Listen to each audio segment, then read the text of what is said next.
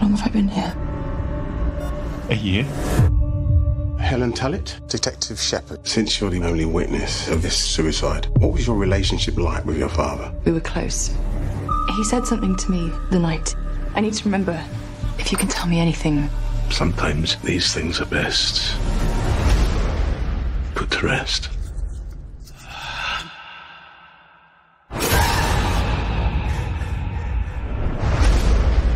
Did you ever see or hear anything weird?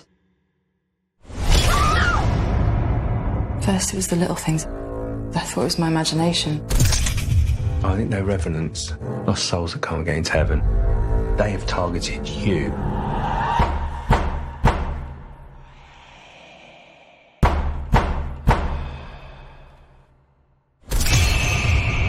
Do you remember anything about the people that lived here before my dad?